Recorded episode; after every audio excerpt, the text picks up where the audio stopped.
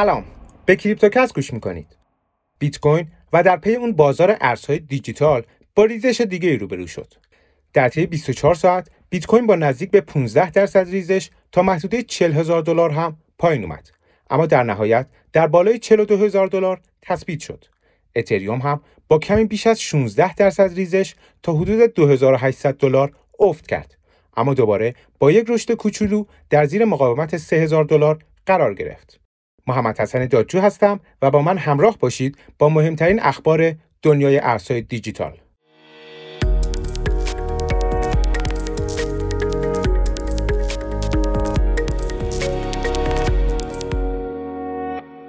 این ریزش مارکت کپ یا همون ارزش کل بازار رو به زیر 2000 میلیارد دلار رسوند. توی پرانتز باید بگم در کمتر از پنج ماه پیش که بیت کوین در بالای 60 هزار دلار معامله می‌شد مارکت کپ بازار به بیش از 2500 میلیارد دلار رسیده بود این اتفاق مصادف بود با سخنرانی اردوغان رئیس جمهور ترکیه که اعلام کرد این کشور در حال جنگ با ارزهای دیجیتاله ترکیه که از تورم شدیدی رنج می‌بره شرایط سختی رو برای معامله و استخراج ارزهای دیجیتال در کشورش فراهم کرده تا بتونه تا حدودی از خروج ارز از این کشور و کاهش ارزش پول ملی جلوگیری کنه. از طرفی نرخ بهره در ایالات متحده همین چند روز پیش کاهش بده کرد که این اتفاق به شکل سنتی باعث جابجایی سرمایه از دارایی‌های امن به بازار سهام و اوراق قرضه و در نتیجه کاهش ارزش دارایی‌های امنی مثل طلا و بیت کوین و افزایش ارزش دلار میشه.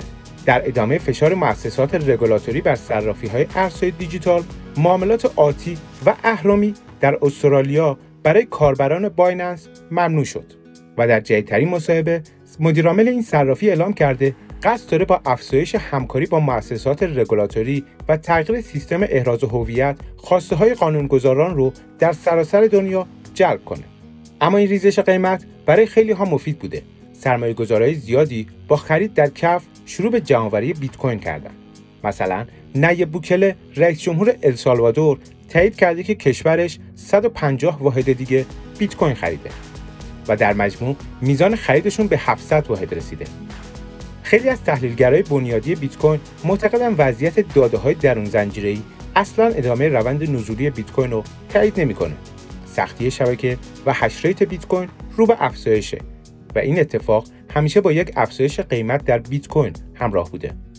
همچنین داده ها نشون میده ماینرها در این مدت فروشی نداشتن و کیف پولهایی که متعلق به ماینرهاست بیش از 14 هزار بیت کوین رو ذخیره کرد. از نظر تکنیکالی اما وضعیت نمودار قیمت چندان مساعد نیست.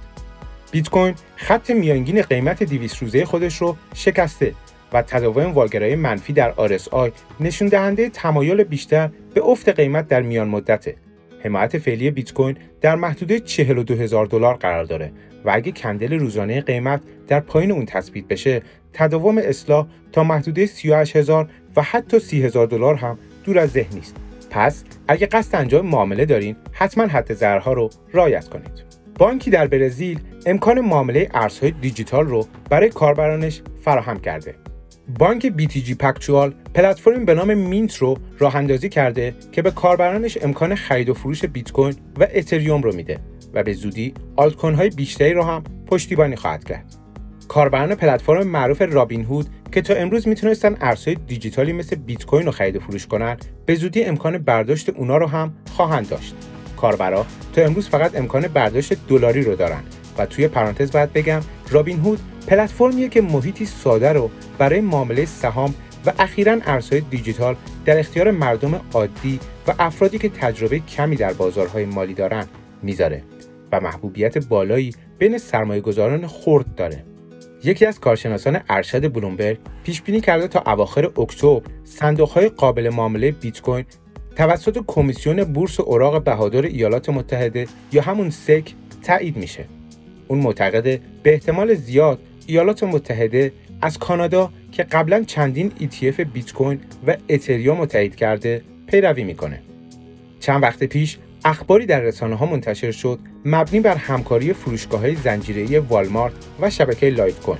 این خبر بلافاصله هم توسط والمارت و هم توسط توسعه دهندگان لایت کوین تکذیب شد. این مقاله خبری ادعا کرده بود که پرداخت با لایت کوین از اوایل اکتبر در تمام فروشگاه های والمارت در دسترس خواهد بود و همزمان در رویترز، CNBC و Yahoo Finance منتشر شده بود که بعد از تکذیب از سایت این خبرگزاری ها حذف شد. هنوز منبع خبر پیدا نشده اما همزمان با اون قیمت لایت کوین از حدود 175 دلار به 233 دلار رسید و بعدش دوباره تا حدود 162 دلار افت کرد. افراد سودجوی زیادی با انگیزه نوسانگیری اقدام به انتشار چنین اخباری می‌کنن و اگه می‌خواین در دام این افراد نیفتین همچین اخباری رو علاوه بر منابع رسمی از سایت مرجع اون شرکت و یا سایت توسعه دهندگان اون بلاکچین هم پیگیری کنید.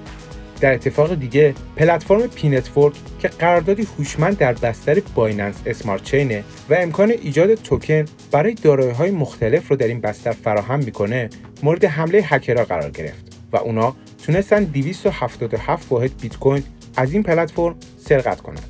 سول ارز داخلی شبکه سولانا بعد از ایرادی که در این شبکه به وجود اومد همچنان در حال ریزشه. هرچند تیم توسعه دهنده ایرادهای پیش اومده رو رفت و شبکه رو دوباره راه اندازی کردن اما این ارز که تا محدوده 220 دلار رسیده بود با 100 دلار ریزش تا حدود 120 دلار هم افت کرد. تحقیقات نشون میده این ایراد ناشی از حمله اسپم ها به ارز اولیه توکنی در این شبکه بوده که باعث افزایش تعداد تراکنش ها به 400 هزار تراکنش در دقیقه شده بود.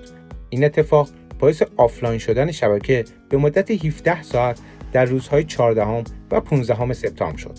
مجله تایمز ویتالیک بوترین خالق اتریوم رو به عنوان یکی از 100 شخصیت تاثیرگذار سال 2021 انتخاب کرد. نام بوترین در کنار افرادی مثل جنسن هوانگ مدیرعامل انویدیا و ایلان ماسک رئیس جنجالی کمپانی تسلا در این لیست قرار گرفته.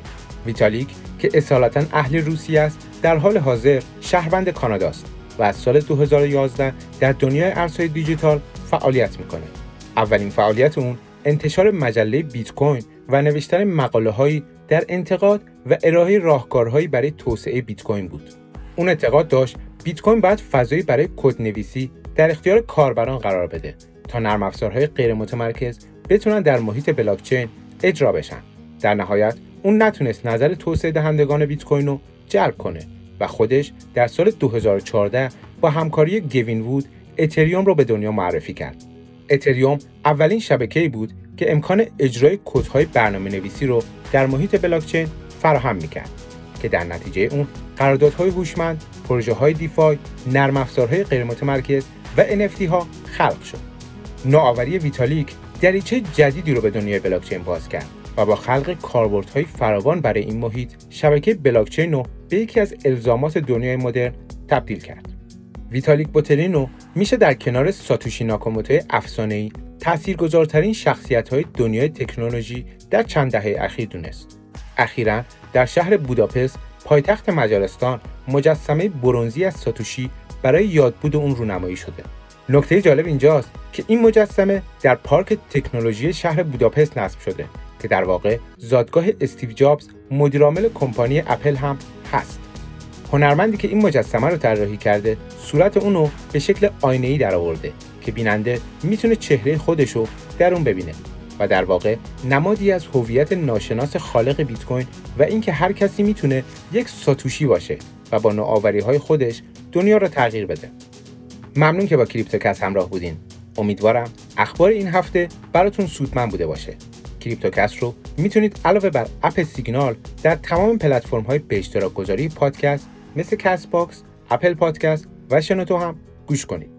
لطفا برای حمایت از ما این پادکست رو به اشتراک بگذارید و نظرات و پیشنهاداتتون رو برامون کامنت کنید.